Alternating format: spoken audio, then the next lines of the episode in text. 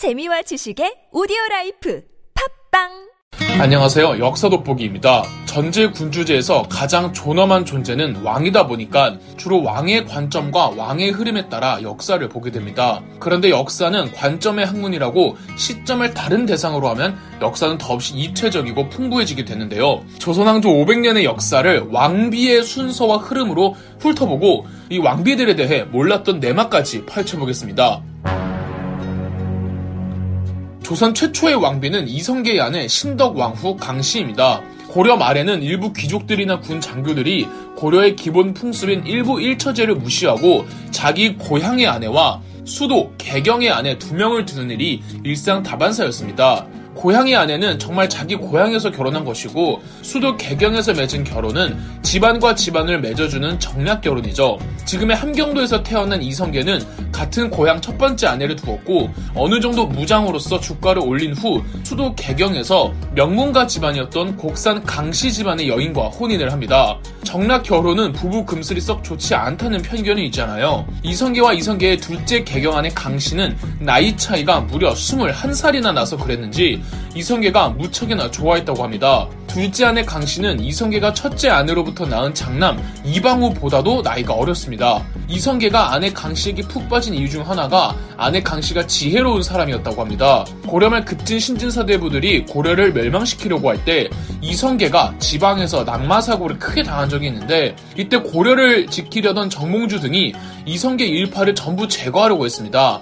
아무리 부상 중이라지만 이성계가 개경에 다시 와야 정몽주가 멈출 것 같다고 판단한 아내 강 씨는 양아들 이방원을 보내서 이성계를 어떻게든 개경으로 모셔오게 했다고 합니다. 이방원이 정몽주를 죽였을 때도 분노한 이성계에게 이방원 실드를 쳐주기도 했다네요. 이성계의 첫째 아내는 조선 건국 전 사망하는 바람에 둘째 아내 강씨가 조선 최초의 왕비 신덕 왕후 강씨가 된 겁니다. 태조 이성계와 신덕 왕후 사이에는 두 명의 아들과 한 명의 딸이 있었는데 태조 이성계는 그중 막내 아들을 세자로 임명하고 세자와 책봉이 되지 못한 그 위에 많은 형들이 분노했다고 하죠. 하필 신덕 왕후 강씨는 40살의 나이로 죽어버렸고 태조 이성계도 점차 노쇠해지자 신덕 왕후 죽음으로부터 2년 후 다섯 번째 아들 이방원이 신덕 왕후 강씨 소생의 이복 동생들을 죽여버리는 왕자의 난을 일으키죠. 신덕왕 후 강씨가 죽었을 때 태조 이성계는 그녀를 가까이 두고 싶다는 슬픔에 도성 안에는 무덤을 만들면 안 된다는 원칙을 무시하고 지금의 덕수궁 자리에 무덤을 조성하고 막내 아들과 아내의 권위를 드높이고자 거대한 사찰을 만들었다고 합니다. 당연히 사찰은 사라졌고 나중에 왕이 된 태종 이방원은 신덕 왕후의 권위를 후궁지기로 격화시킨 뒤 무덤을 축소시켜버리고 무덤에 쓰인 석조 자재들은 청계천 다리 자재로 써버렸다죠. 이대 국왕 정종은 이성계의 차남으로 왕자의 난을 일으킨 다섯 번째 이방원이 자기가 바로 왕이 되면 눈치가 좀 보이니까 대신해서 형을 앉힌 겁니다. 그래서 마음에도 없던 차남 이방과가 이대왕 정종이 되었고 역시 마음에도 없던 이방과의 아내 김씨가 정한 왕후로 조선의 2대 왕비가 되었습니다. 정한 왕후는 경주 김씨 집안이고 비록 정종과의 사이에서 아이를 보지 못했지만 두 부부의 금슬은 참 좋았던 듯합니다. 정종은 소문난 애처가였다죠. 정한 왕후는 인간관계가 두루 원만하고 성격이 부드러워 비슷한 성격의 정종과 잘 맞았나 봅니다. 정종은 동생 이방원에게 왕위를 양리하고 물러나자 정종은 상황으로 아내 정한 왕후는 대비가 되었고 이렇게 정한 왕후는 조선 최초의 대비가 되죠. 참고로 정종과 정한 왕후의 무덤은 북한에 있답니다. 원경왕 후 민씨는 여흥 민씨 집안으로 이방원과는 고려 멸망 전에 혼인을 했습니다. 원경왕 후 민씨의 부친인 민재는 이방원의 어릴 적 스승이었죠. 원경왕 후 민씨 역시 이방원만큼이나 엄청난 야심가였고 여장부였습니다. 민씨 집안의 도움이 없었더라면 이방원은 왕자의 난을 일으키지 못할 정도였죠. 아내 민씨가 주도해 처갓집 재산으로 비밀리에 사병을 키우고 무기를 숨겨두었습니다. 이 병력과 무기로 일으킨 사건이 1차 왕자의 난이죠. 이방원의 브레인 하륜이 이방원과 만난 것도 장인어른 민제의 추천이었죠. 그렇게 아내 민씨는 원경 왕후가 됐는데 왕이 되고부터 태종 이방원은 싹 돌변합니다.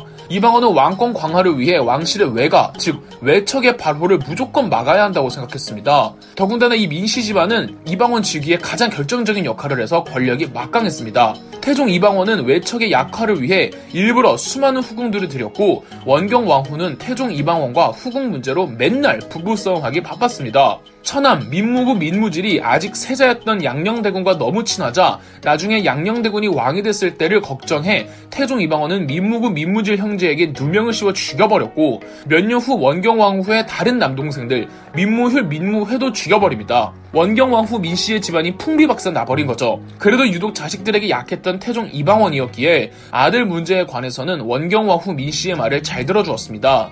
예컨대 세자를 양녕대군에서 충녕대군으로 교체할 때 양녕 대군을 저 멀리 유배 보내려다가 원경왕후 민씨가 울면서 애원하자 유배지를 가까이로 옮겨주었다고 하죠. 셋째 아들 충녕대군이 세종대왕으로 즉위하고는 왕 대비로 있다가 말라리아로 사망합니다. 2년 후 이방원도 죽죠.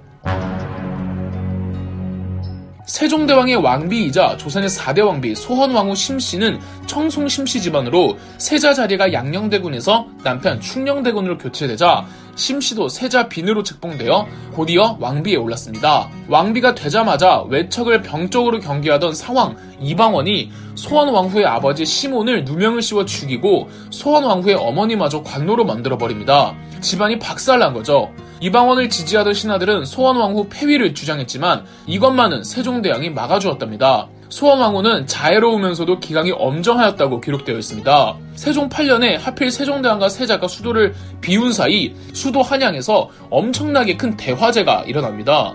이때 소원 왕후가 직접 진화 작업을 지휘해서 궁궐까지 번지지 않게 막아내기도 했다죠. 소원 왕후는 세종대왕 사이에서 8명의 아들과 2명의 공주로 낳으며 다산했지만 8명의 아들 중 차남 수양대군으로 인해 8평제도 비극적인 결말을 맞이하죠. 그나마 그 꼴을 보기 전에 죽습니다.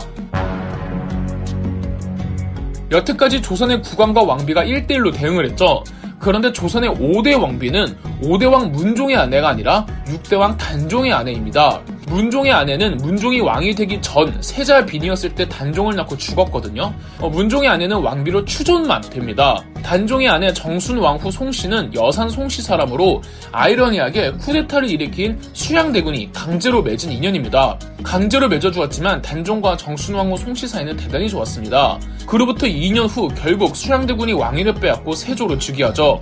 단종은 강원도 영월로 유배를 가고 정순 왕후는 지금의 서울 창신동에 있는 절로 출가했다고 합니다. 거기서 강원도 영월을 향해 늘 오열을 했다고 하죠. 청계천의 영도교가 두 사람이 헤어진 마지막 장소라고 하는데 그래서 정순 왕후는 이곳에서 염색일을 하며 여생을 보냈다는 이야기도 있습니다. 그녀를 안쓰러워한 부녀자들이 이 먹을 걸 챙겨줬다고 하죠. 이후로 조카의 집에 머물며 사는데 무려 82살까지 살면서 나중엔 자기 남편한테 못된 짓을 한 신하들과 그 집안이 연산군에게 숙청당하는 것까지 다 보고 죽죠. 세조를 도운 신숙주가 정순왕후를 자기 노비로 삼으려고 했다고 하는데 이건 사실이 아닌 것으로 보입니다. 영조의 아내 정순왕후 김씨와 친모가 같으나 다른 사람입니다.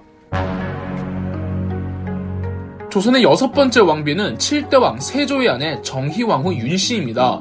파평 윤씨 집안 사람이죠. 세조가 아내 정희왕후와도 금슬이 좋았는지 여자에 관심을 두지 않고 후궁을 딱 3명만 들였는데 이마저도 신하들의 반강요였다고 합니다. 단 죽은 단종과 단종 친어머니의 원혼 때문인지 세조와 정희왕후는 새 자식들을 전부 먼저 떠나보내야 했던 이 부모로서의 가장 큰 아픔을 겪었죠. 정희왕후는 손자 성종이 즉위할 때 최종 결정권자였으며 성종이 너무 어리자 조선 최초로 대비의 자격으로 수렴 청정을 했으며 성종이 20살이 되자 청정을 거둡니다. 손자 성종이 연산군의 엄마 패비 윤씨와 갈등을 빚을 때 패비 윤씨를 내쫓고 죽인 장본인 중 한 명이기도 하죠. 조선의 일곱 번째 왕비는 구대왕 성종의 아내 공혜왕후 한씨입니다. 청주 한씨 사람으로 당대 최고 권세가이자 세조의 브레인이었던 한명회의 딸이죠. 조선의 7대왕 세조는 장남에게 왕위를 물려주려고 했으나 장남이 죽자 둘째 예종이 8대 왕으로 즉위하는데 예종의 아내도 예종이 즉위하기 전에 죽는 바람에 왕비로 취직만 된답니다. 예종도 일찍 죽자 기존에 죽었던 세조 장남의 아들이 왕위를 이으니 성종이었죠. 그러나 공해왕후 한씨는 왕비가 된 지 4년 만에 18살의 나이로 죽습니다. 성종은 아내 공해왕후더러 공경하고 유순하며 부드럽고 인자하다는 뜻에서 공해라는 시호를 직접 정하였습니다. 사실 성종의 왕비 관련해서는 진짜 주인공이 따로 있습니다. 다들 눈치채셨을 것 같은데 그녀부터는 조선왕비실록 2편에서 찾아뵙겠습니다. 그럼 역사 돋보기였습니다. 영상 재미있으셨다면 구독과 좋아요, 알림 설정까지 해주시면 감사드리겠습니다.